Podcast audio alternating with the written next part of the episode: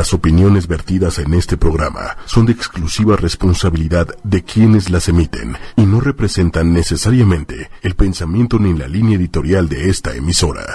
Es lunes y estamos empezando la semana de, manera, de una manera muy, muy este, retrospectiva, muy alimentadora. Va a ser una semana súper interesante. Y pues para eso pues tenemos un tema muy interesante el día de hoy, así que bueno, pues quédense este ratito, este ratito va a estar muy bueno porque vamos a estar platicando de temas, como siempre, de temas que pues vamos a darle la vuelta al otro lado de la ciencia, del desarrollo humano, del autoconocimiento. Y pues bueno, en esta época donde todos los temas o todo lo que teníamos o dábamos por sentado, pues le estamos dando como otra visión, ¿no? Empezamos a, estudiar las cosas desde otra manera. Y digo, eh, damos porque finalmente pues nos incluimos las personas que nos gusta eh, pues curiosear, interesarse por el autoconocimiento. Y bueno, pues el día de hoy, parte de todo esto es un tema bien lindo, bien lindo porque vamos a hablar del corazón. Pero ya no del corazón como un tema romántico o como un tema donde nada más involucramos los sentimientos y por otro lado donde sabemos que el corazón influye sentimientos y, y un saco de a lo mejor de emociones que no podemos entender. Pues bueno, el día de hoy, eh, como dice ahí, el corazón tiene cerebro, se los ponemos de manera literal. El corazón tiene cerebro. Entonces, ¿a qué se refiere todo esto?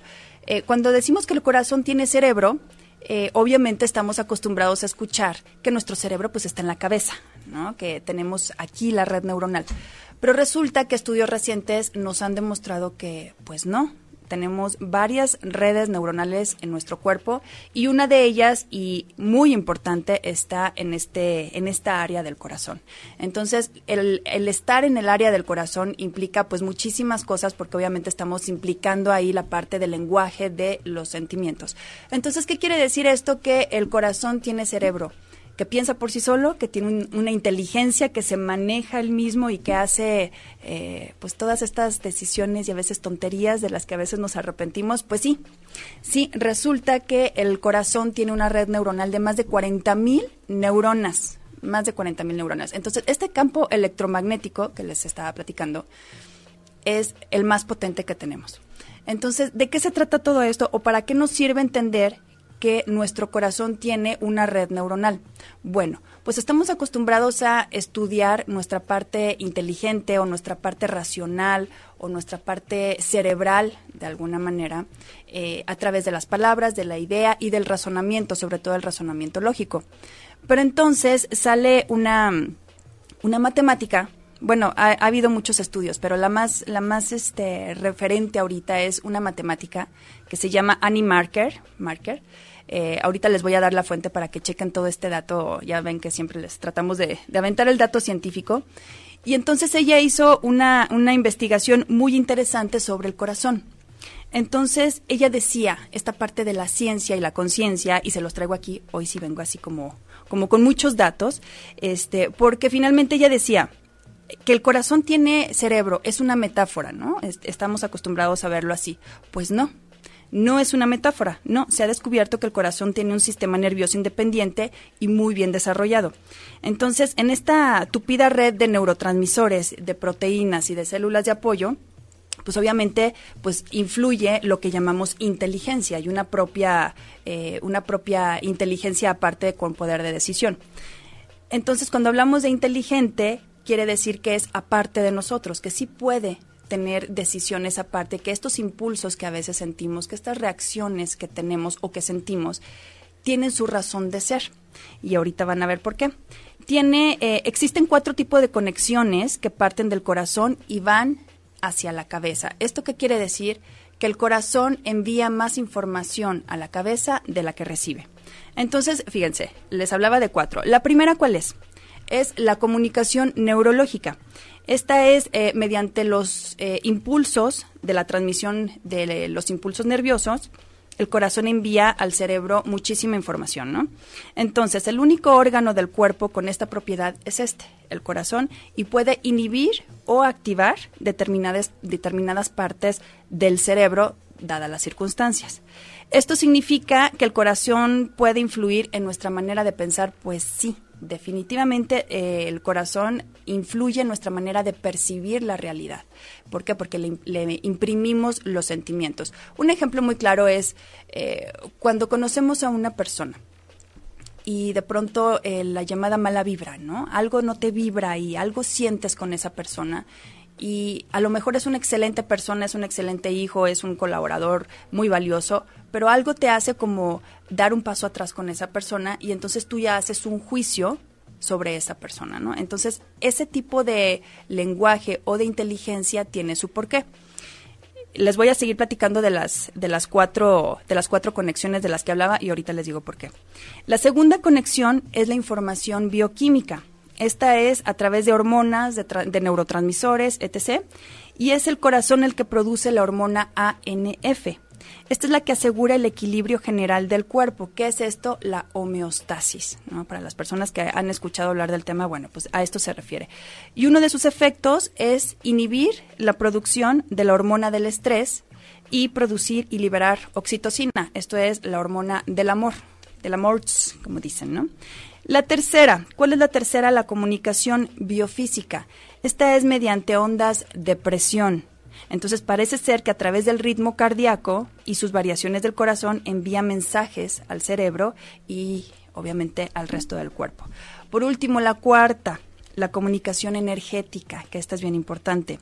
El campo electromagnético de nuestro corazón, que ya hemos hablado mucho del campo electromagnético, es el más potente de todos los órganos del cuerpo hace ratito fuera del aire, eh, platicaba, es cinco mil veces más intenso que la del cerebro y se observa que cambia en, en, función del estado emocional.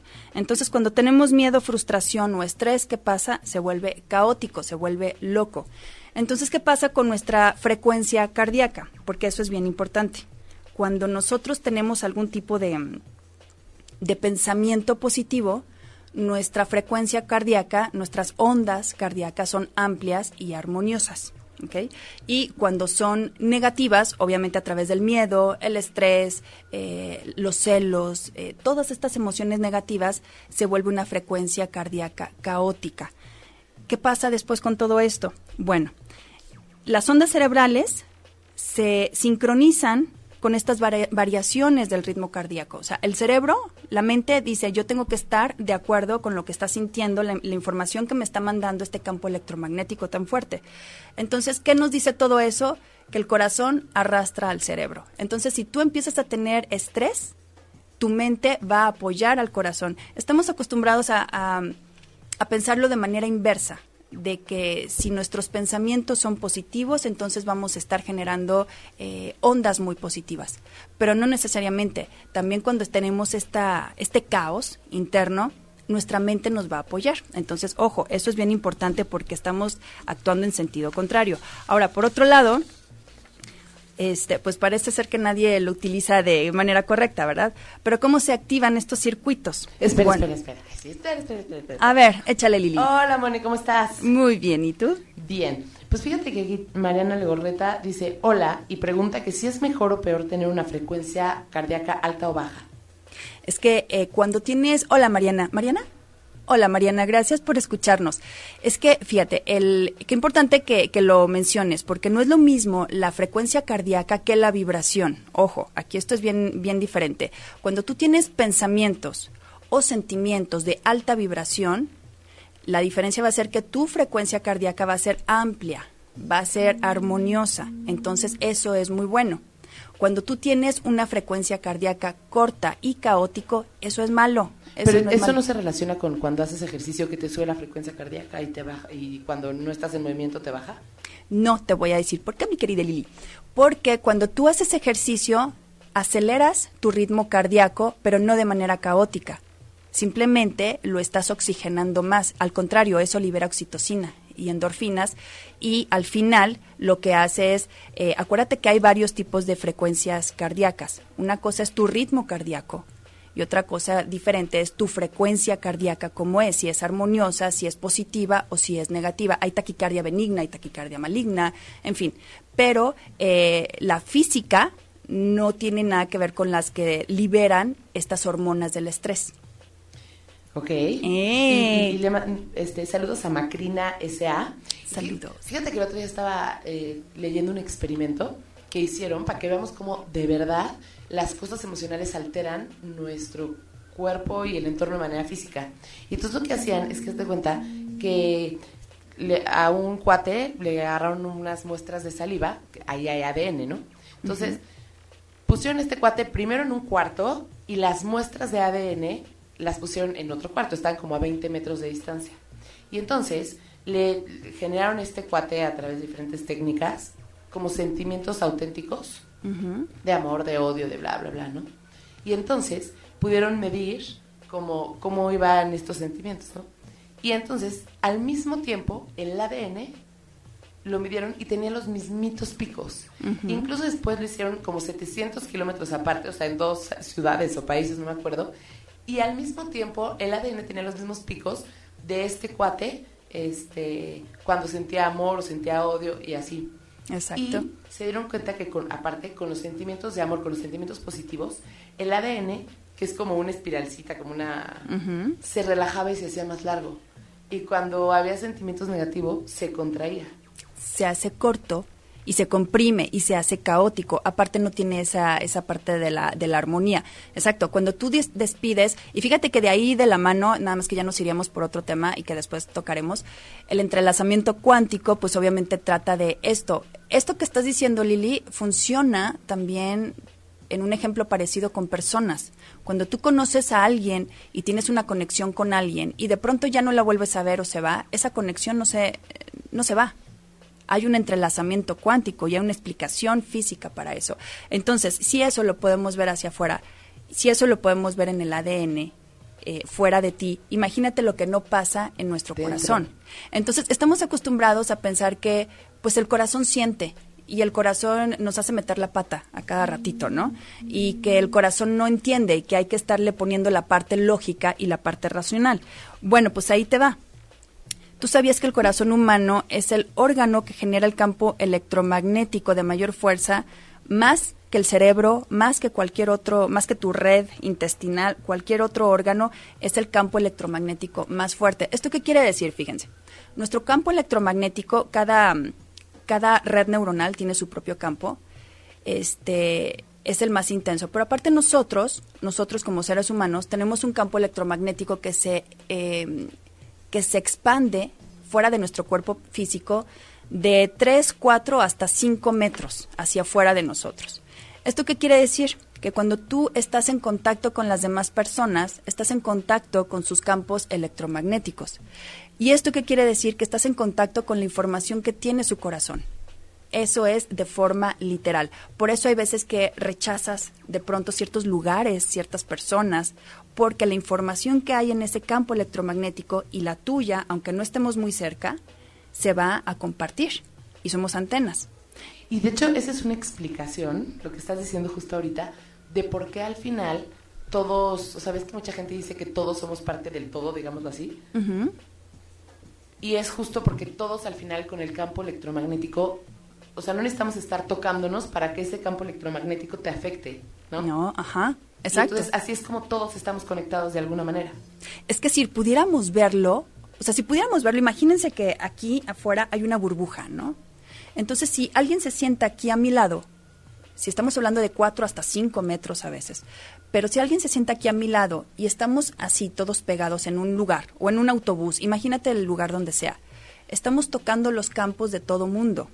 Entonces, claro que todos somos uno, claro que todos somos parte de lo mismo. Sí, estamos compartiendo y, y es una información toroidal energética. Toroidal, ¿qué quiere decir? Que sale y vuelve a entrar.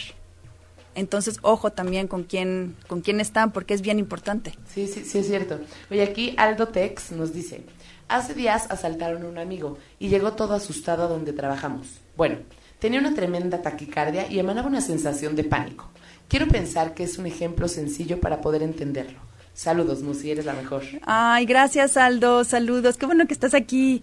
Oye Aldo, pues qué pena por lo de tu amigo, pero efectivamente, exacto, cuando eh, supongamos en el caso de tu amigo que tuvo esta descarga de adrenalina, de hormonas del estrés y demás, y su campo electromagnético obviamente está cargado de eso ahorita, o vamos a decirlo así, vamos a cambiarle hoy el campo electromagnético por la información del corazón, para que se entienda un poquito más.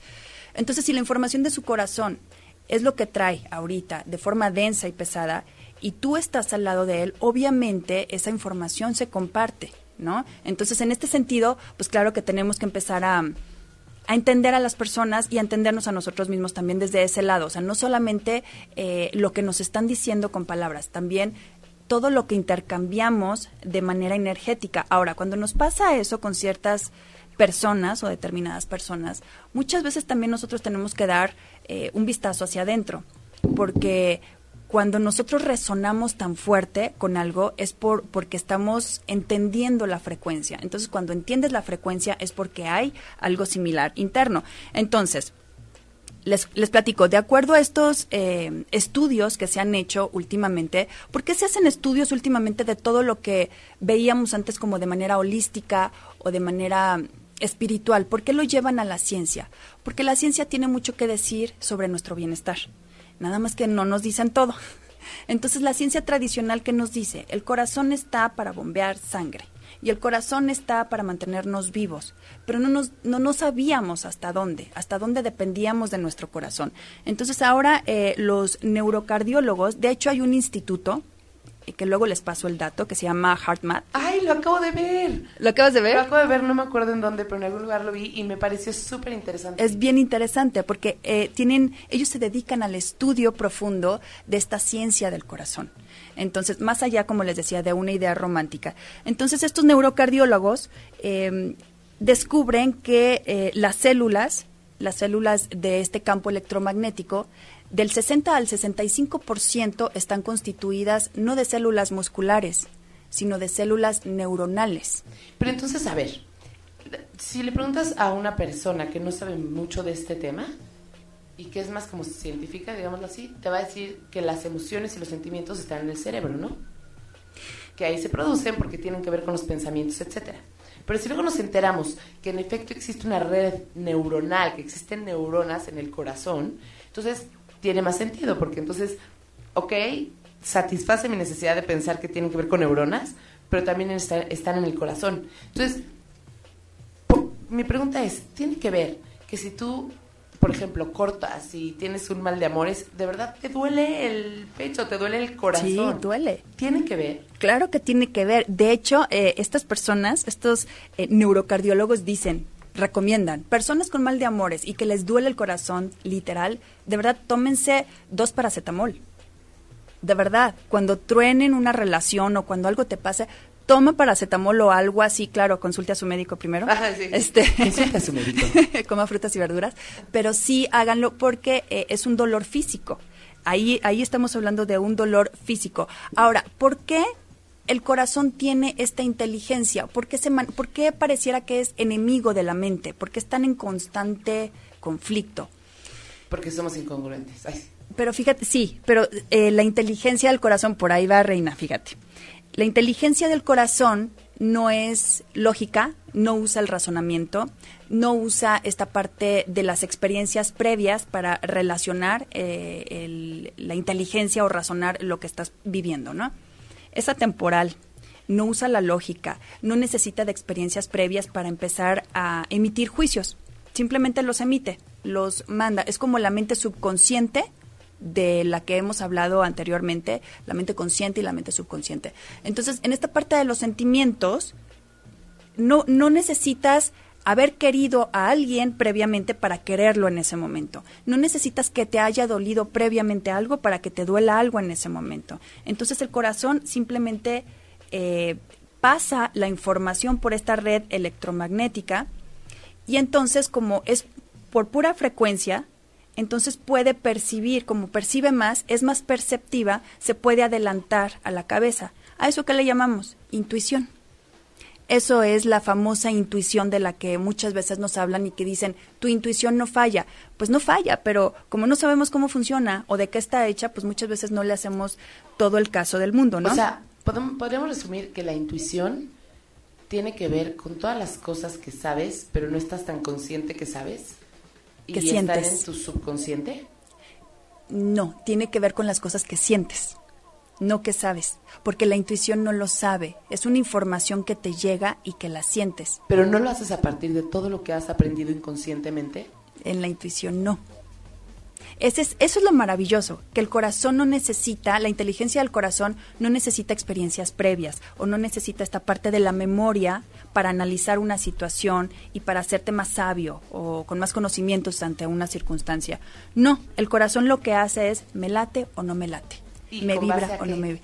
A estas percepciones, esta, este campo electromagnético del que estamos hablando, que tiene una, un alcance mucho mayor que el de nuestro cerebro. O sea, el alcance de nuestra frecuencia cardíaca, de este impulso, cardíaco es mucho más grande que nuestro campo electromagnético del cerebro. Pero entonces sí toma la decisión de me late o no me late con base a información que adquiere en el campo electromagnético. Exactamente. Aunque no estés consciente de, consciente de esa información. Exacto. Okay. Aparece así. Em, bueno, muchos saludos a Sandy Ramírez. Sandy. Y Marco Rogel nos dice, ¿las, ¿las neuronas trabajan con los sentimientos o el corazón los crea con las frecuencias? El, el cora, eh, las, a ver, como otra vez, no entendí bien la pregunta. Creo que yo sí, la voy a repetir. ¿Las neuronas trabajan con los sentimientos o el corazón los crea con las frecuencias? Eh, Marco, ¿verdad? Sí. Saludos, Marco. El corazón, o sea, las neuronas ya están ahí, son circuitos eh, que, que, no, las neuronas tienen circuitos que se van fortaleciendo con ciertos sentimientos.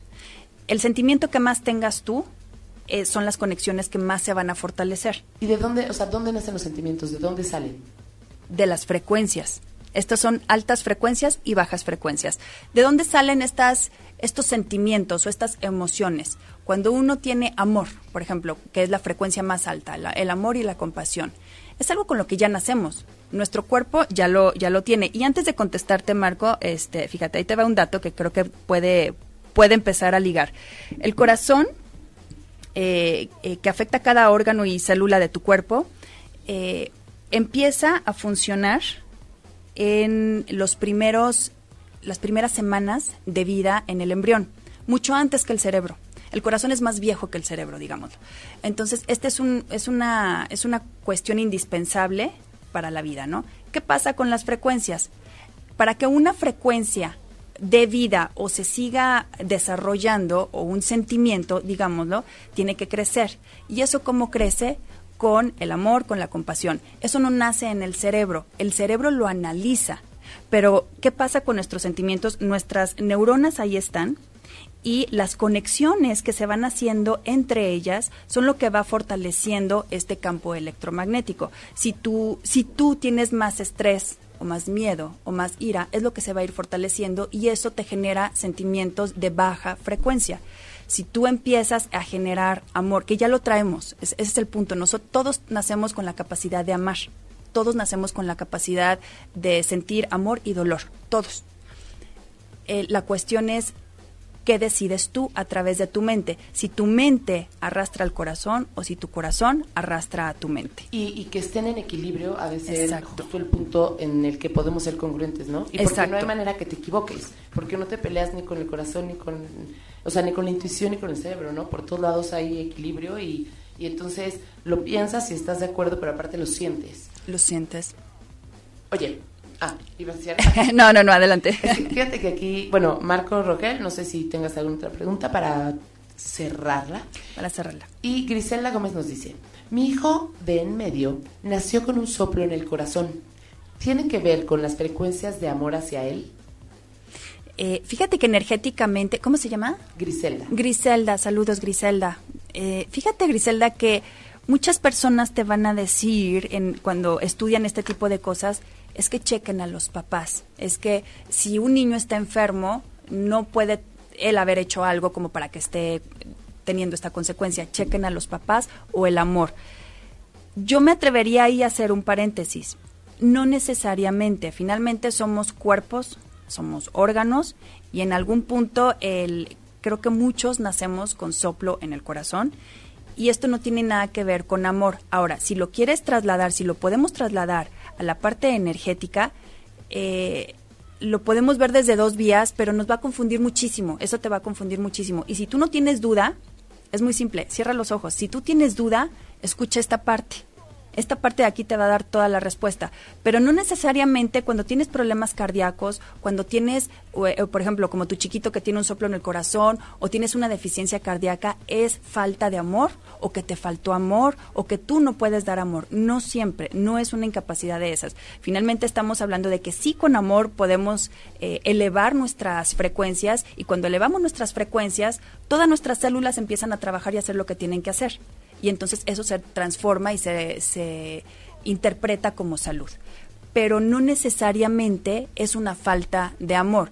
Eh, y, es, y es bien común, Lili, últimamente que empecemos a escuchar esta parte de las enfermedades ligadas a algo que hicieron. Entonces estamos como en amor y con culpa, porque entonces si le pasa algo a tu ser querido es por mi culpa. Y no es así. Muchas veces los contagios suceden, las enfermedades suceden, y, y si lo podemos arreglar de fondo está bien, pero no todas las cuestiones emocionales van a repuntar en algo desastroso. O sea, hay que, hay que también tener la parte científica y la ciencia y la medicina también debe de estar para eso, para, para, para aliviarnos, ¿no? Pero en este sentido, no necesariamente, Griselda. Ok. Em, algo habías dicho, que justo por eso empezamos a hablar de esto. Algo preguntabas que por qué nos pelea, por qué se peleaba el mente y la corazón. Oh, sí, oh, sí. Que, mira, es que siempre es como un, este, es como un tema, ¿no? ¿A quién le hago caso entonces? ¿A mi mente o a mi corazón? Porque si hago lo que me dice el corazón, pues eh, voy a convertirme en una persona impulsiva que no me va a, importar las consecuencias, que no voy a entender muchas veces cuál es el plan a futuro. Y entonces ahí es donde tenemos que tener la inteligencia del corazón y del cerebro. Ahora, la inteligencia del cerebro que nos dice ser racional, sea analítico y eh, ten cuidado. Ok, esa parte nos ayuda a sobrevivir y nos ha ayudado por toda la vida, ¿no? Entonces, esa parte no hay que dejarla, no hay que castigarla, porque cuando empezamos a descubrir temas o virtudes de alguna otra parte que desconocíamos, empezamos a hacer de lado lo demás. Y no es cierto, tenemos que rescatar las dos partes. El punto es eh, la unión, el equilibrio. ¿Qué pasa con esta parte de em, empezar a hacer como las paces o empezar a tener este equilibrio que decíamos, ¿no? De, de la mente y el corazón. Es escuchar, es saber escuchar. El corazón inmediatamente se va a reflejar en el cuerpo. Eh, ya sea en el estómago, ya sea en el pecho, ya sea en la cabeza, pero va a reflejar su, su estado, su estado de, de frecuencia, digamos. La, la, parte inteligente pero cerebral, que va a ser nuestro estado emocional, están como un poquito cruzados. Nos va a hacer sentir estrés, o nos va a hacer, hacer sentir alegría, o nos va a hacer sentir amor, o nos va a hacer sentir coraje, ¿no? Entonces, ¿cuál es la diferencia? Cuando entendemos la esencia de cada uno, eh, podemos entender para dónde va. La esencia del corazón no es guardar resentimiento. De hecho, ustedes fíjense un poquito y cuando se enojan con alguien o que hayan tenido un problema con alguien, a las horas o al tiempo se va el coraje. Pero ¿qué pasa cuando se te empieza a ir el coraje? La mente te dice, acuérdate, acuérdate lo que te hizo y entonces tu corazón empieza otra vez a sentir eso. A lo mejor tu corazón ya estaba tranquilo y ya estaba eh, en paz o ya empezaba a bajar esas hormonas de estrés, pero tu mente viene y respalda y dice, no, acuérdate otra vez. Entonces, ¿qué pasa cuando recordamos? Que esta es otra palabra bien bonita, etimológicamente hablando, recordar quiere decir volver a pasar por el corazón. Viene del latín re, es eh, otra vez, o repasar, o algo así. Y cordis es corazón. Entonces la palabra recordar es volver a pasar por el corazón. Entonces cuando estás recordando a alguien para bien o para mal, lo estás volviendo a pasar por ese campo electromagnético cargado de emociones y de redes neuronales que finalmente pues nos van a llevar a, un montón de, de situaciones donde nos despedimos o nos vamos despegando de nuestra esencia.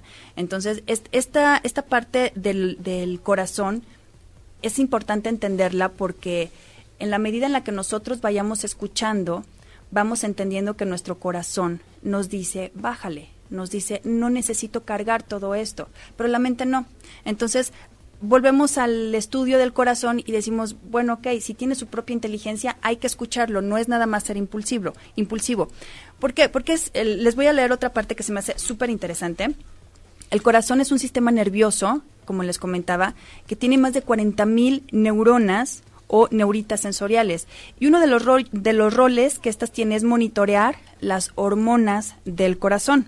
Entonces, la información de cómo estos químicos funcionan también se envía al cerebro. Entonces, por eso les decía, es importante ver quién jala a quién si el corazón jala al cerebro o el cerebro está jalando al corazón. Entonces, este proceso puede también eh, afectar la energía o la forma en la que fluye la energía en tu cuerpo. Cuando nosotros estamos bloqueando energía, y aquí sí ya me voy a ir un poquito más allá, más allá de, este campo electromagnético de, del corazón, y lo voy a ampliar un poquito más allá. La cuestión de los chakras tiene mucho que ver también, o nuestros campos magnéticos. Entonces tenemos varios a lo largo de nuestra columna vertebral, los principales son siete. Pero entonces cuando bloqueamos energía en esta parte de aquí, bloqueamos energía no nada más hacia el cerebro, también eh, bloqueamos energía hacia abajo. Entonces, este, este debería de ser nuestro punto medio para tener la conexión entre lo que pensamos y lo que sentimos. Entonces, en ese sentido, es importante saber como para dónde nos está llevando nuestro corazón. El conectar el cerebro con el corazón como un eh, procesamiento emocional es un asunto que incluso ahorita muchos científicos están estudiando porque llama muchísimo la atención cómo es que funciona todo esto, ¿no? Y todo esto ha sido demostrado que las emociones que se sienten a nivel mental, que creo que era lo que decía Lili ahorita, la pregunta que tenía, las emociones que eh, son sembradas a nivel mental, también, también pueden tener manifestaciones físicas en el cuerpo y los sentimientos pueden afectar los ritmos y los latidos del corazón. Entonces, la mejor forma de mantener un corazón sano no es solo a través de una dieta sana, sino también incorporando técnicas de meditación. ¿Para qué? Para balancear la energía entre el corazón y el cerebro. Entonces, ¿cómo balancear esta, esta cuestión de mente y de cuerpo o de corazón? esa parte del silencio, de dar un paso atrás, de meditar, de decir, sí está bien. ¿Por qué? Porque el corazón nos va a ayudar a entender el mundo a través de nuestros sentimientos. Nos permite entender que eh, tenemos una realidad en forma universal y si nos damos las características universales a todos, podemos conectar desde la compasión más fácil. Entonces, este generador de campo electromagnético biológico que tenemos nos permite no nada más entender el nivel emocional, nos permite ir más allá y entonces empezamos a dar una sensación de conexión con todas las cosas, con todas las personas y empezamos a, a, trabajar todos en el mismo sentido, ¿no? Entonces, esta conexión emocional es lo que crea la unión entre los individuos. Esta parte de la unicidad que hemos platicado también, del sentirse uno, no puede ser a partir de un razonamiento lógico. Tiene que ser a partir de un sentimiento y de sí, si vamos a, razonar nuestros sentimientos, sería desde la inteligencia del corazón. Y la inteligencia del corazón es muy, es muy simple, es más, es más eh, plana, no, no nos va a enredar tanto. Nos dice qué le gusta y qué no le gusta y nos lo muestra en sentimiento. Nos dice eh, cuestiones de salud, nos las pone enfrente o nos pone en cuestiones de enfermedad. ¿Esto qué quiere decir? Eh, ahorita me acordé por lo que decía Griselda hace un momento. Eh, las cuestiones de salud no necesariamente van a ser a, partir del corazón. La mayoría, la mayoría de nuestras cuestiones de salud emocional, o sea, finalmente estamos eh, ahorita ya convencidos y ya súper acreditada esta parte de que la mayoría de las, de las enfermedades son cuestiones emocionales no resueltas, pero a nivel mental o a nivel subconsciente, porque el corazón se el corazón el corazón tiene también esta parte de, de no nada más de la nobleza, sino el corazón se cansa más rápido que la mente. La mente no se cansa nunca. La mente puede estar jugándote chueco una y otra vez durante semanas, durante meses, durante años, durante toda tu vida torturándote. El corazón no.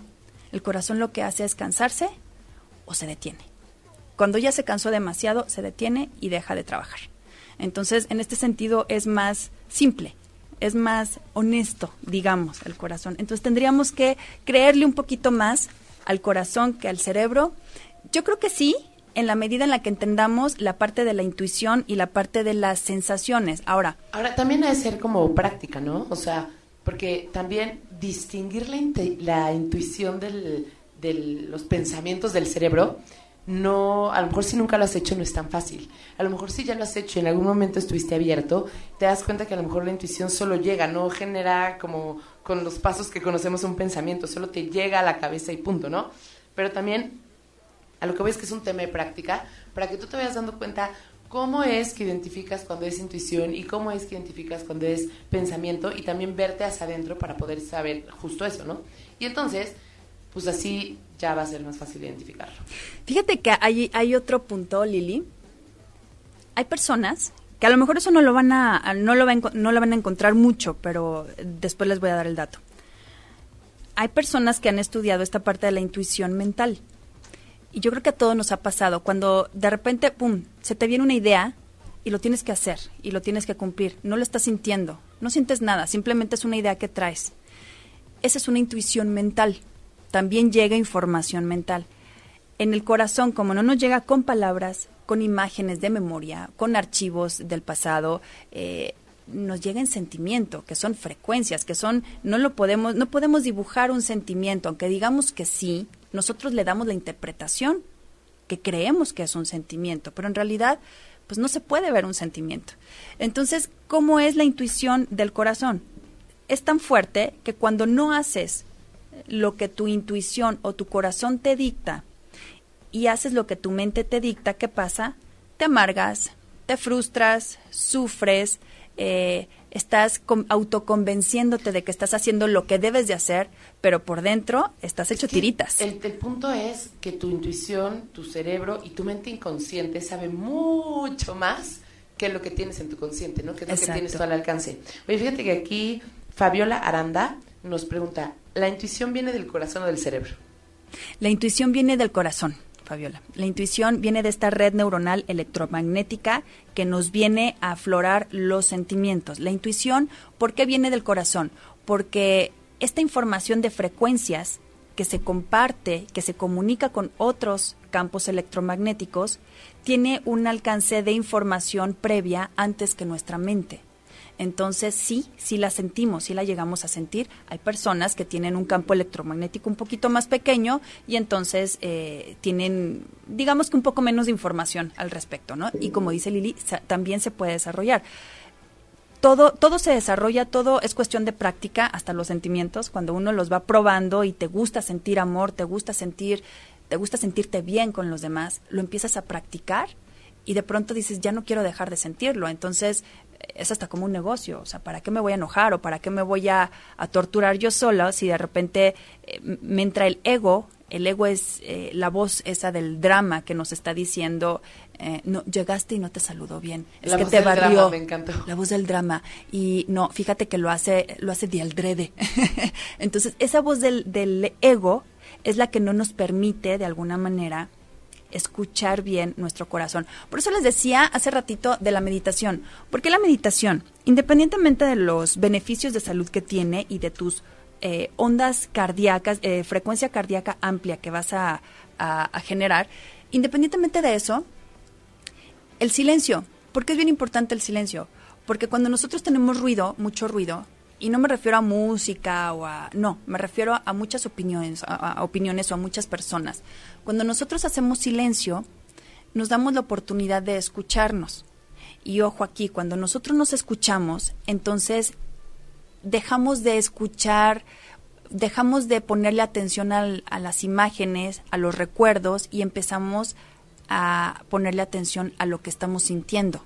Por eso a muchas personas no les gusta estar solas, porque en cuanto se quedan solos empiezan a sentir como vacío o como una sensación de abandono o lo ligan con ese tipo de sentimientos.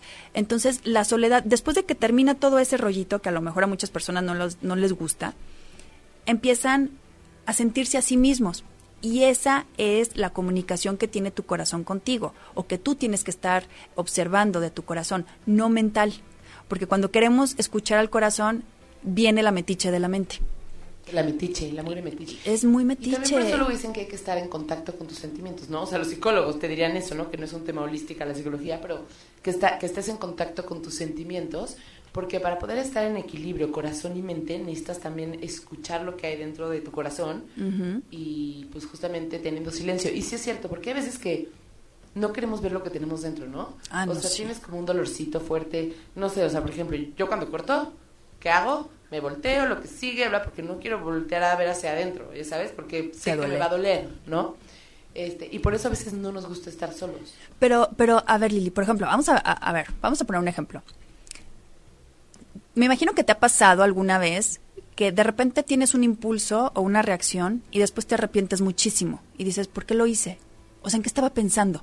Sí, sí me ha pasado. Ok, yo creo que a todos nos ha pasado en el Sí. mayor o menor grado, pero nos ha pasado. Y entonces, ¿qué sigue de eso? El castigo. ¿Por qué? Porque fue algo malo y estuvo mal y sí la regué y sí te das cuenta de que tuvo unas consecuencias catastróficas. Pero, pero aquí aguas. Cuando uno está actuando desde el impulso, no digo que siempre, no digo que siempre y obviamente estamos hablando aquí con el sentido común en la mesa, quiero creer, todos. Que es el menos común, por cierto, pero Exacto. bueno, no importa.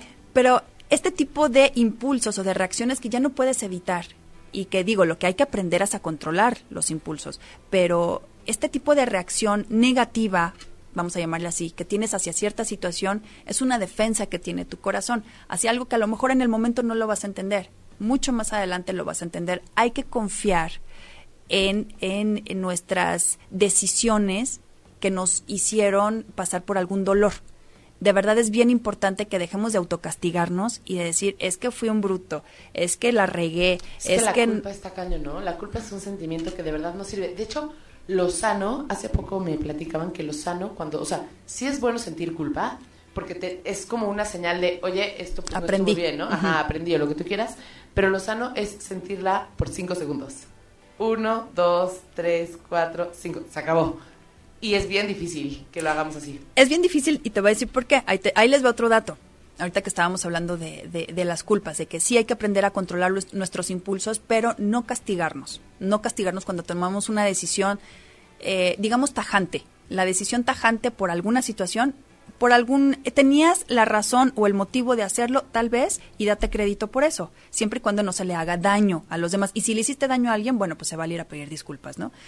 Pero eh, en este sentido, el, la parte que nos lleva de alguna manera a autocastigarnos o hacer eh, esta parte que decías de la culpa, eh, que nos llega a, a llevar a lugares horribles, pues es el primo hermano del miedo, ¿no? Y entonces, ¿qué hace el primo hermano del miedo? Pues le habla a su otro primo hermano, el ego, ¿no? Entonces ya somos muchos en la mesa, entonces hay que traer también a nuestra prima la tristeza, ¿no? Y vamos a sentarnos todos juntos, ¿no? Ya, ya para, para hacer nuestro party bien. Entonces ya cuando tienes todo ese cóctel padrísimo, ya, ya contigo, entonces tu mente dice, ahora sí, tienes razón para te- sentirte culpable, querías culpa, ¿no? Bueno, pues aquí están todos los elementos para que sientas más culpa. ¿Qué más quieres?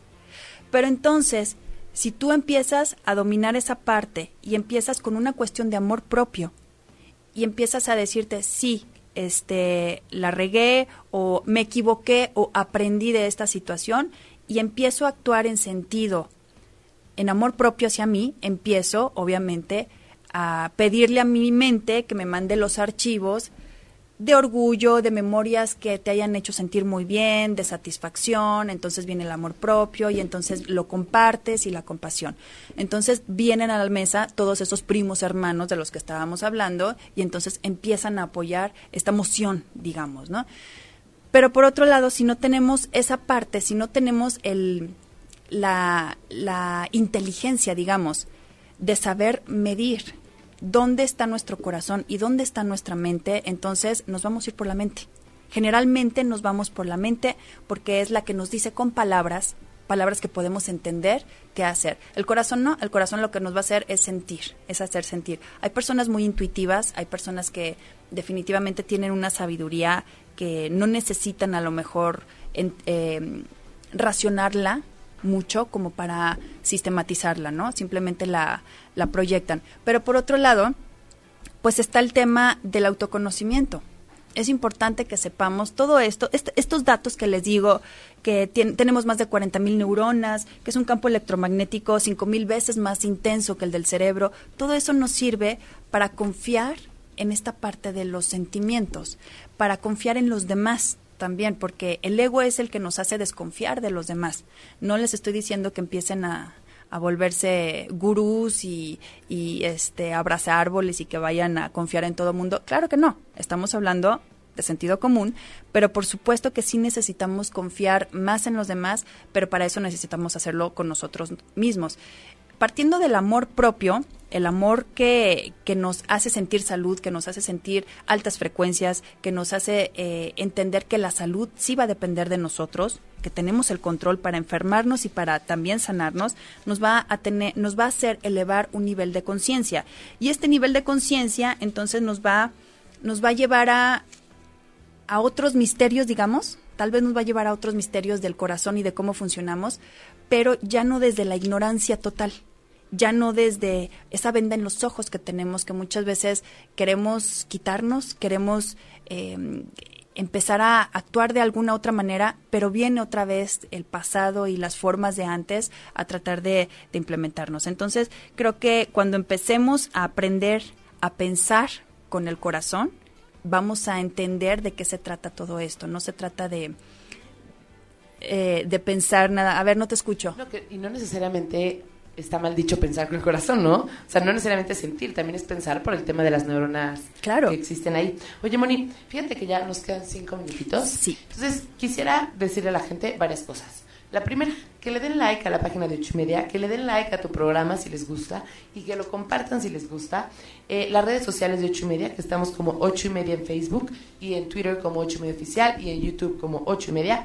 Y también que aprovechen estos últimos minutos si quieren hacer algún tipo de pregunta, porque se nos acaba contigo el tiempo, pero no nos vamos de ocho y media, porque después sigue Nutralexa, eh, que va a hablar de cómo manejar el tema de las fiestas patrias eh, en cuanto a nutrición y todo eso, por si están interesados. Pero bueno, resumen en lo que alguien nos pregunta si tiene alguna duda.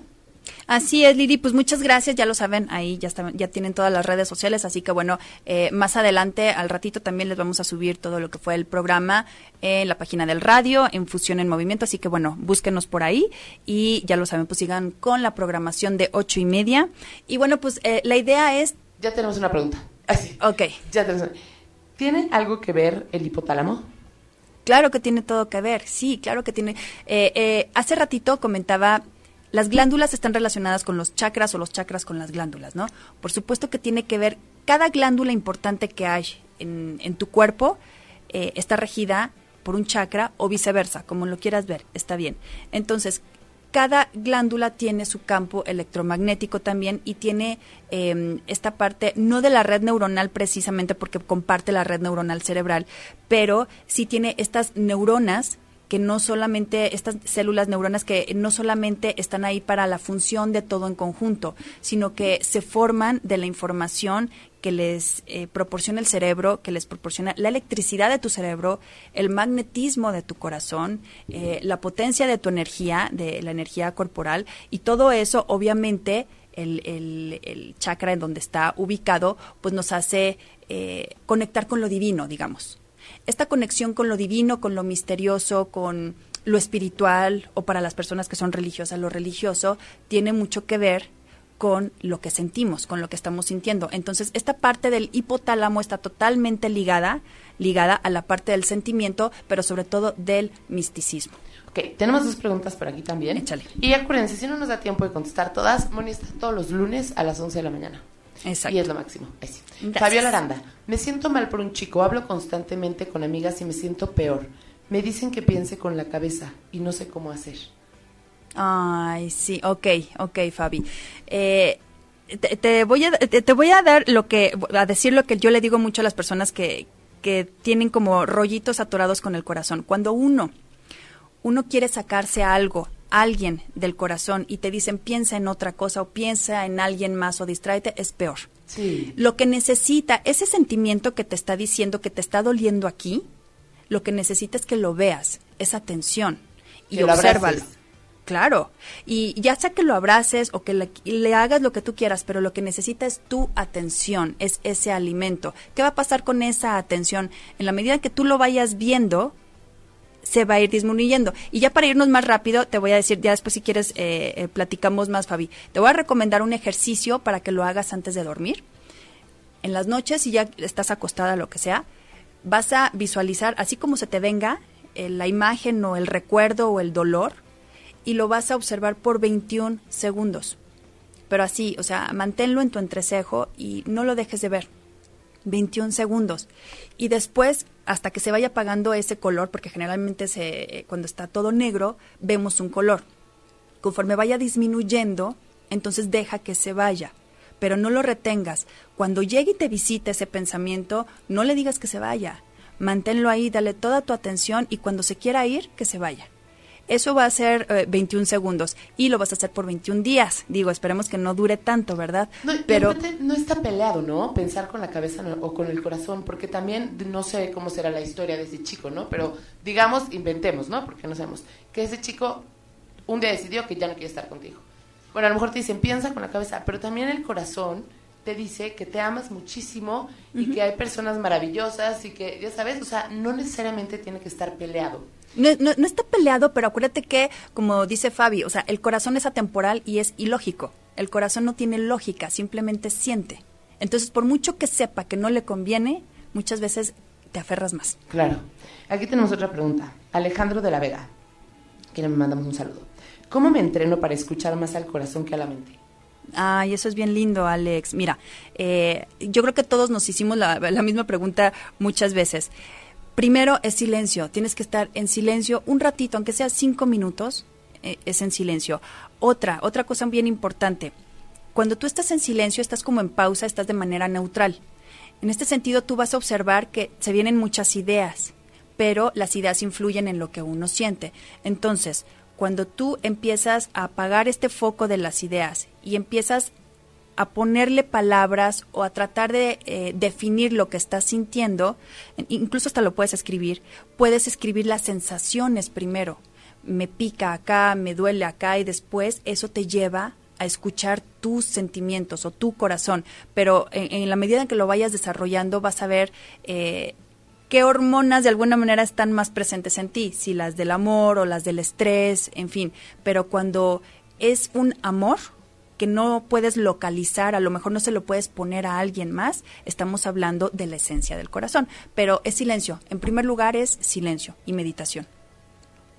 Y bueno, pues qué onda, se, se nos acabó el tiempo, ¿verdad? ¿Hay más preguntas? No. Por el momento no. Ok, entonces yo les comento, eh, esta parte del corazón nos va a permitir sentir lo que es mejor a un nivel interno que nos conecta con nuestra intuición definitivamente. Esta parte de la intuición que les decía es una información que percibimos mucho antes que el cerebro, mucho antes que la cabeza. Es más antiguo, digamos. El corazón empezó a funcionar antes y al día de hoy también seguimos eh, funcionando con el corazón día y noche más que la mente. Entonces, seguir al corazón, pues es una frase común muy usada, pero no es algo fácil de hacer, ¿verdad? Entonces, eh, eh, seguir el corazón, lo que decía yo creo que ahorita Alejandro, es entender de qué está hecho, cómo funciona y dejar de dudar de los sentimientos, dejar de dudar de los impulsos que muchas veces tenemos. Lo que tenemos que educar es la forma, las formas que tenemos de hacer las cosas y eso es, y sí es una parte social, cultural, pero la forma de reaccionar. Pero definitivamente eh, escuchar al corazón nos va a llevar a una a, una, a un sentido de conectarnos mucho más profundo. Así que bueno, pues yo les agradezco muchísimo, se nos acabó el tiempo, pero les agradezco muchísimo que hayan estado aquí, que nos hayan escuchado. Gracias a Lili, que estuvo hoy allí en los controles. Yo soy Mónica Musi y bueno, sigan con la programación de ocho y media. Disfruten su día. Adiós. Y no se les olvide darle like al programa de música y compartirlo si les gustó. Los queremos. Bye. Si te perdiste de algo o quieres volver a escuchar todo el programa, está disponible con su blog en ochoymedia.com. Y encuentra todos nuestros podcasts de todos nuestros programas en iTunes y Tuning Radio. Todos los programas de ochoymedia.com en la palma de tu mano.